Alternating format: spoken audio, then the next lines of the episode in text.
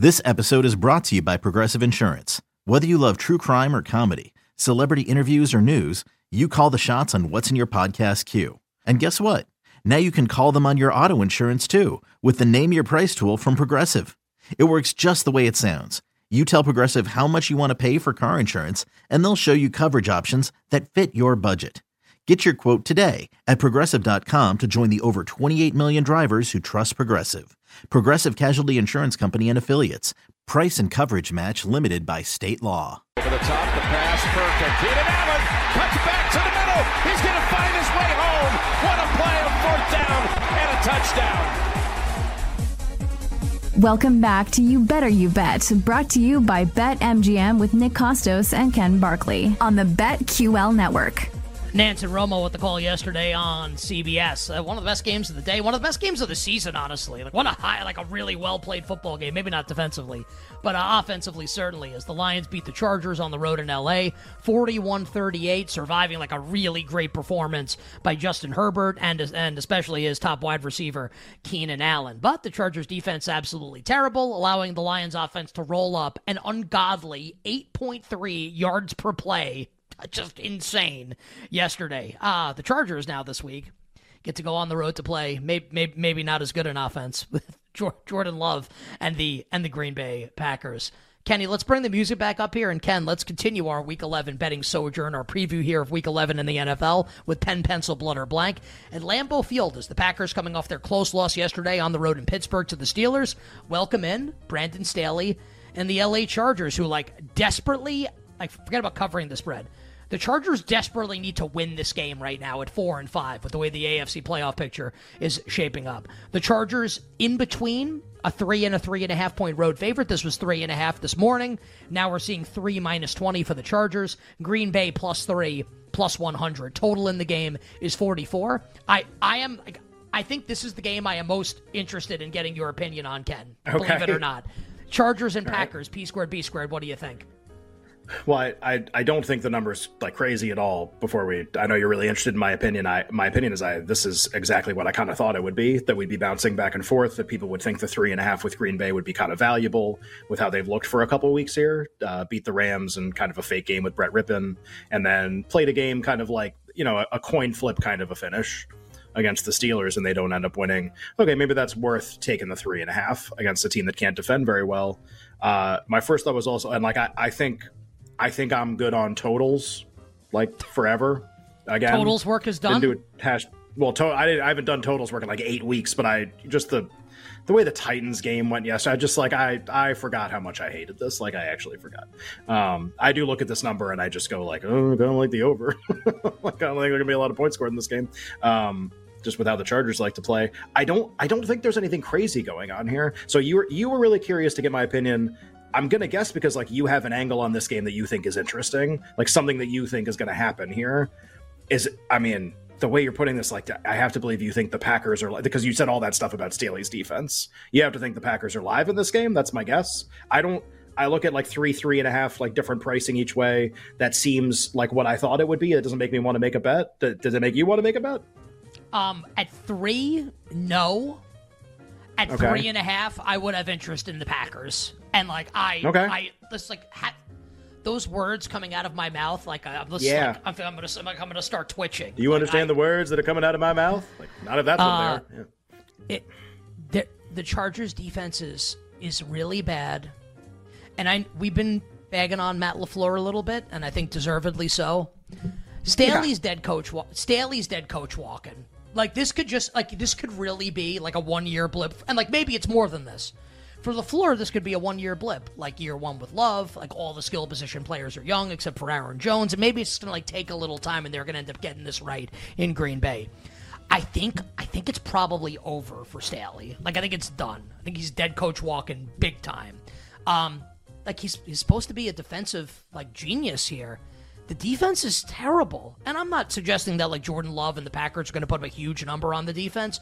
I, I don't know that I trust the Chargers. Now, I think you can make a case on the other side. Look how good the Chargers offense is. Like the Chargers are going to roll up a lot of points. Like a middling AFC team is better than a middling NFC team. Like I, I understand all of this. Yeah. Just that just that I do think if the number's going to be above three, I think I'd be interested in the Packers. Now, I think like the market kind of agrees with me, at least early in the week, with some a little bit of interest in Green Bay. It's not like three one ten or anything like that. But uh, Ken, I think I'd be more interested in the Packers here than the Chargers, and it brings me no pleasure to have those words come out of my mouth.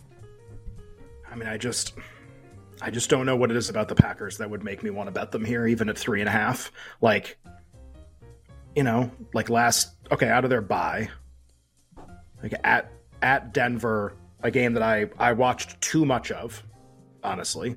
Uh, like no show the entire first half.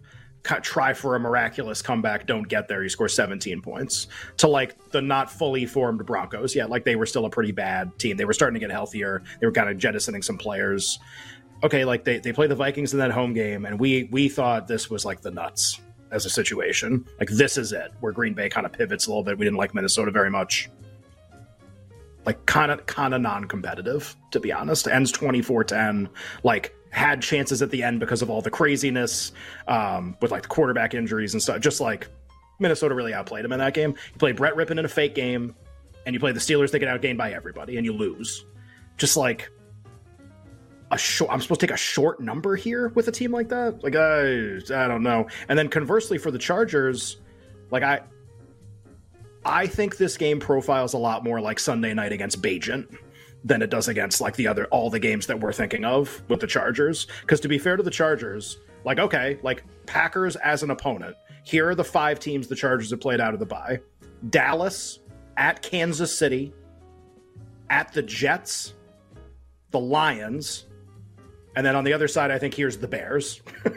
like here's like which again like type of opponent, and like you could be like, well, the Jets, that's Zach Wilson. Like the Jets defense is very very good, and the Jets have like a chance to be a playoff team, and the other three teams like Kansas City, Dallas, Detroit. Three of the best five teams in the league, probably. They play a team that they're definitely better than. 30 to 13. Like, I, I don't I don't like Green Bay in this game. I think this number is fine. If I had to pick the winner of the game, I would say the Chargers win the game. Okay, uh, fair enough. Uh, that's the Chargers and the Packers. We'll, we'll, talk more about it coming up this week. Uh, three and a half. Like I said, I think I'd be interested in the Green Bay Packers. Nick and Ken here, Magnificent Football Monday, handicapping Week 11 in the NFL. Drew Dinsick joins us next hour on the show. All our bets for tonight: NHL, NBA, NFL, Monday Night Football, Bills and Broncos. Final hour, power hour of the program. Uh, let's move to South Beach, Ken, where the Miami Dolphins expected to get De'Von Achane back as Miami comes off its bye. Presumably a healthy Jalen Waddle as well for the Dolphins, and they will entertain a Raiders team that has now won two straight games under interim head coach Antonio Pierce and maybe feeling themselves a little bit. Now, I will add, they did beat the Giants and Jets, but two wins still nonetheless. The Raiders are five and five. And Aidan O'Connell outplayed Zach Wilson in the game last night. Not that that's necessarily like, hey, he's going to the Hall of Fame. Zach Wilson stinks. Uh, Miami currently an 11 and a half point home favorite against Antonio and the Raiders. Miami favored by 11 and a half total 48 and a half in Miami on Sunday. Pen, pencil, blood, or blank, Ken. Dolphins and Raiders. I think I know what I'm going to do in this game. Uh, I I had somebody send me this game last night while the game was going on because we were just like making conversation. They go like, "What do you think this is going to be?" Like Miami blowout, right? Like look at the Raiders, like they're so bad. And I was like, "Well, what like what were the look aheads again?" I was like, two possessions, something. Like what was it? They were like, "Ah, it's like about 10.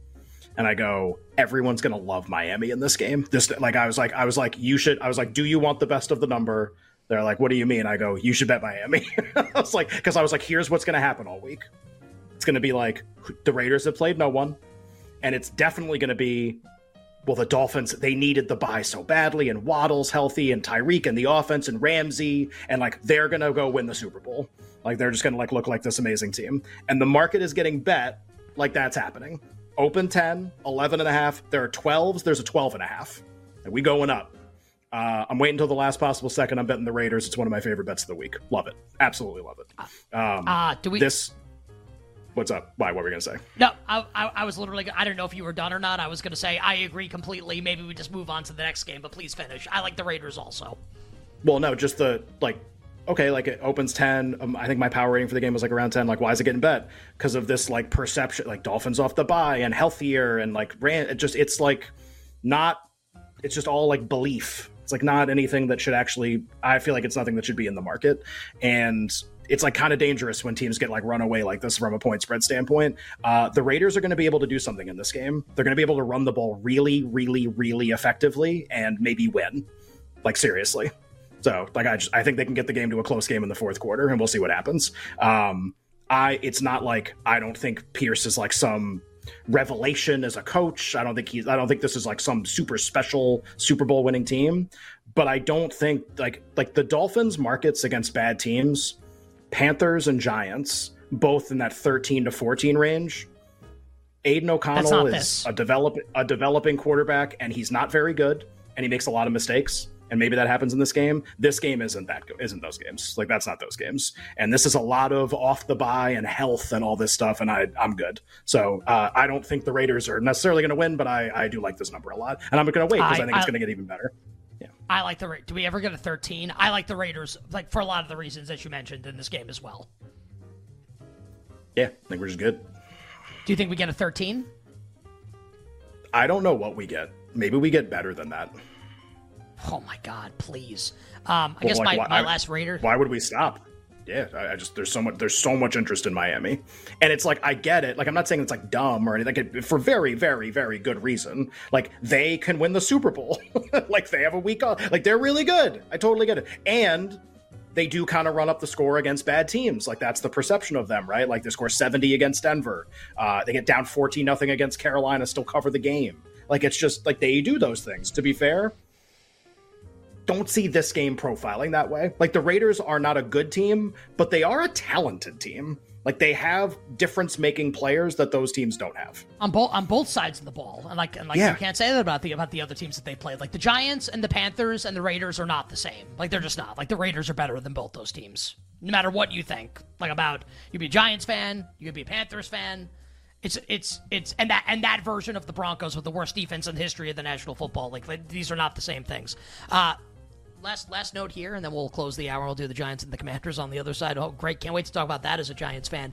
So Aidan O'Connell wears number four, which was Derek Carr's number, obviously with the Raiders. Yeah. Do, do you feel like he looks like young Derek Carr a little bit when he has his helmet on? Like they showed him a couple times he's wearing number four. I'm like, is this is Derek Carr back with the Raiders right now? Do you think that they look alike?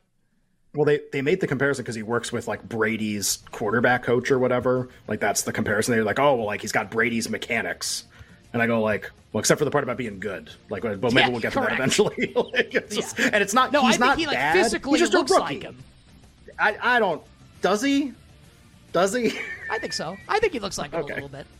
There you go. Random thoughts with Nick Kostos. Uh, two hours down, two more to go on the other side, but continue our handicap week 11 in the NFL with the command the Commanders and my hideous New York football Giants.